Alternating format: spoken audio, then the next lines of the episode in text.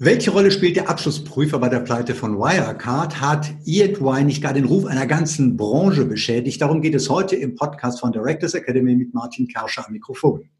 Directors Academy, der Podcast für den Aufsichtsrat. Eine Lücke von 1,9 Milliarden Euro hätte doch auffallen müssen, wenn der Wirtschaftsprüfer seinen Job richtig gemacht hätte. Ein oft gehörter Vorwurf in diesen Tagen. Ist das wirklich so? Was ist bei Wirecard schiefgelaufen? Wie könnte es anders laufen? Darum geht es jetzt im letzten Teil der Wirecard-Serie von Directors Academy. In den ersten beiden Folgen stand die Rolle der Aufsichtsräte und der Rechtsanwälte im Vordergrund und ist jetzt zugeschaltet aus Düsseldorf Dr. Frank Hülsberg, Vorstand bei Wart und Klein Grant Thornton. Schönen guten Tag, Herr Dr. Hülsberg. Schönen guten Tag, Herr Kerscher. Herr Dr. Hülsberg, der Abschlussprüfer wird von den Gesellschaftern bestellt. Fängt damit als auch und gerade im Fall von Wirecard nicht eigentlich schon das Problem an? Naja, äh, da ist ja ein vielschichtiges Auswahlverfahren davor. Die Auswahl erfolgt durch den Prüfungsausschuss. Der gibt dann eine Empfehlung an den Aufsichtsrat. Also da haben schon mal einige äh, drauf gesehen. Der Aufsichtsrat schlägt den Abschlussprüfer dann der Hauptversammlung zur Wahl vor die wählt ihn in der Regel und dann erfolgt die Auftragserteilung durch den Aufsichtsrat. Aber es ist natürlich so, ähm, es wird der Abschlussprüfer in der Regel, ich habe noch keine Ausnahme gesehen, gewählt, äh, der vom Aufsichtsrat vorgeschlagen wird. Also insofern haben die Aktionäre letztlich, also die Gesellschafter, tatsächlich keine Wahl. Es heißt, dass das Honorar für EY zu niedrig gewesen sei, um ordentlich überhaupt prüfen zu können. Was meinen Sie dazu? Also Abschlussprüfungen sind gesetzlich geregelt. Es gibt gar keine Prüfung Leid. Ähm, alle größeren Prüfungsgesellschaften wenden die nationalen und internationalen Standards der Prüfung an. Äh, sie haben eine interne Nachschau. Sie unterliegen dem Peer Review. Äh, sie unterliegen der Prüfung der Abschlussprüferaufsichtsstelle und gegebenenfalls noch dem äh, PCAOB Review. Ähm, und ganz ehrlich, dass alle die Augen zudrücken, kann man, glaube ich, ausschließen. Also insofern kann ein niedriges Honorar nicht die Begründung für eine schlechte Prüfung sein. Was prüft denn ein Abschlussprüfer überhaupt, gerade mit Blick auf die angeblich erfundenen Umsätze und die nicht vorhandenen Treuhandkonten? Also ähm, Umsatzerlöse und große Vermögenswerte, wie eben die Treuhandkonten, mit einer äh, mit einem Anteil von 25 Prozent an der gesamten Bilanzsumme sind immer Prüfungsschwerpunkte. Wie bei Wirecard geprüft wurde, kann ich naturgemäß nicht sagen. Ähm, aber bei Treuhandkonten gibt es oft Schwierigkeiten mit der Erlangung von Prüfungsnachweisen. Es kommt also vor, dass Banken eine Bestätigung mit Hinweis auf das Bankgeheimnis verweigern und dann muss eben alternativ geprüft werden. Ähm, was allerdings hier auffällt, KPMG konnte in der Sonderprüfung sowohl die Umsatzerlöse, jedenfalls bestimmte Umsatzerlöse und die Treuhandkonten ebenfalls nicht vollumfänglich prüfen. Das heißt, da scheint es massive Prüfungshemmnisse gegeben zu haben und das ist durchaus auffällig. Wenn der Prüfer Zweifel hatte, warum hat er nichts gesagt? Um wem hätte er etwas sagen müssen? Ja, neben, äh, neben dem Prüfungsbericht gibt es ja auch noch eine verbale Kommunikation. Und nach den beruflichen Standards wird er mit dem Aufsichtsrat gesprochen haben. Der Prüfer nimmt normalerweise an allen Sitzungen des Prüfungsausschusses teil ähm, und wird darüber hinaus auch anlassbezogen mit dem Aufsichtsrat während der gesamten Prüfung kommunizieren. Ähm, jetzt muss man allerdings sagen, das erreicht dann nur den Aufsichtsrat. Was der damit macht, hat der Prüfer dann nur noch über den Prüfungsbericht in der Hand.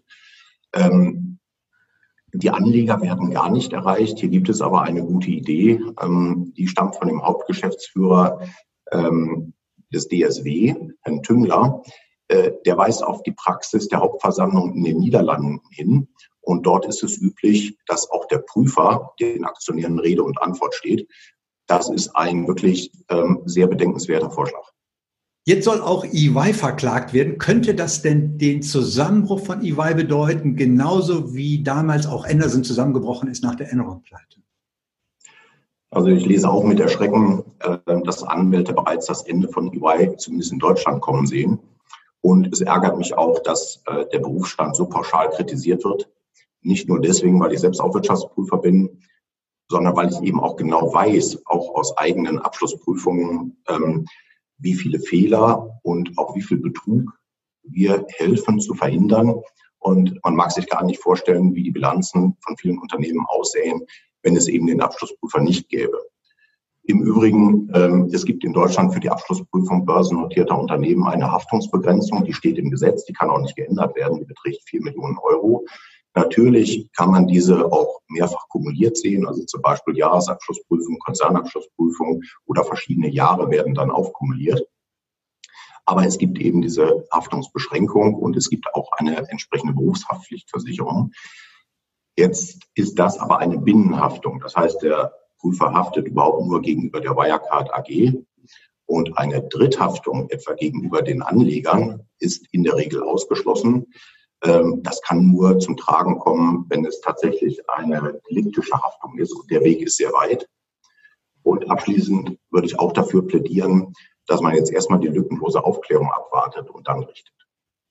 Wenn es also so ein ausgeklügeltes kriminelles System in einem Unternehmen gibt und der Fall Wirecard scheint das ja nahezulegen, hat da eigentlich ein Wirtschaftsprüfer im Rahmen seiner gewöhnlichen Tätigkeit überhaupt die Chance, ein solches kriminelles System aufzudecken?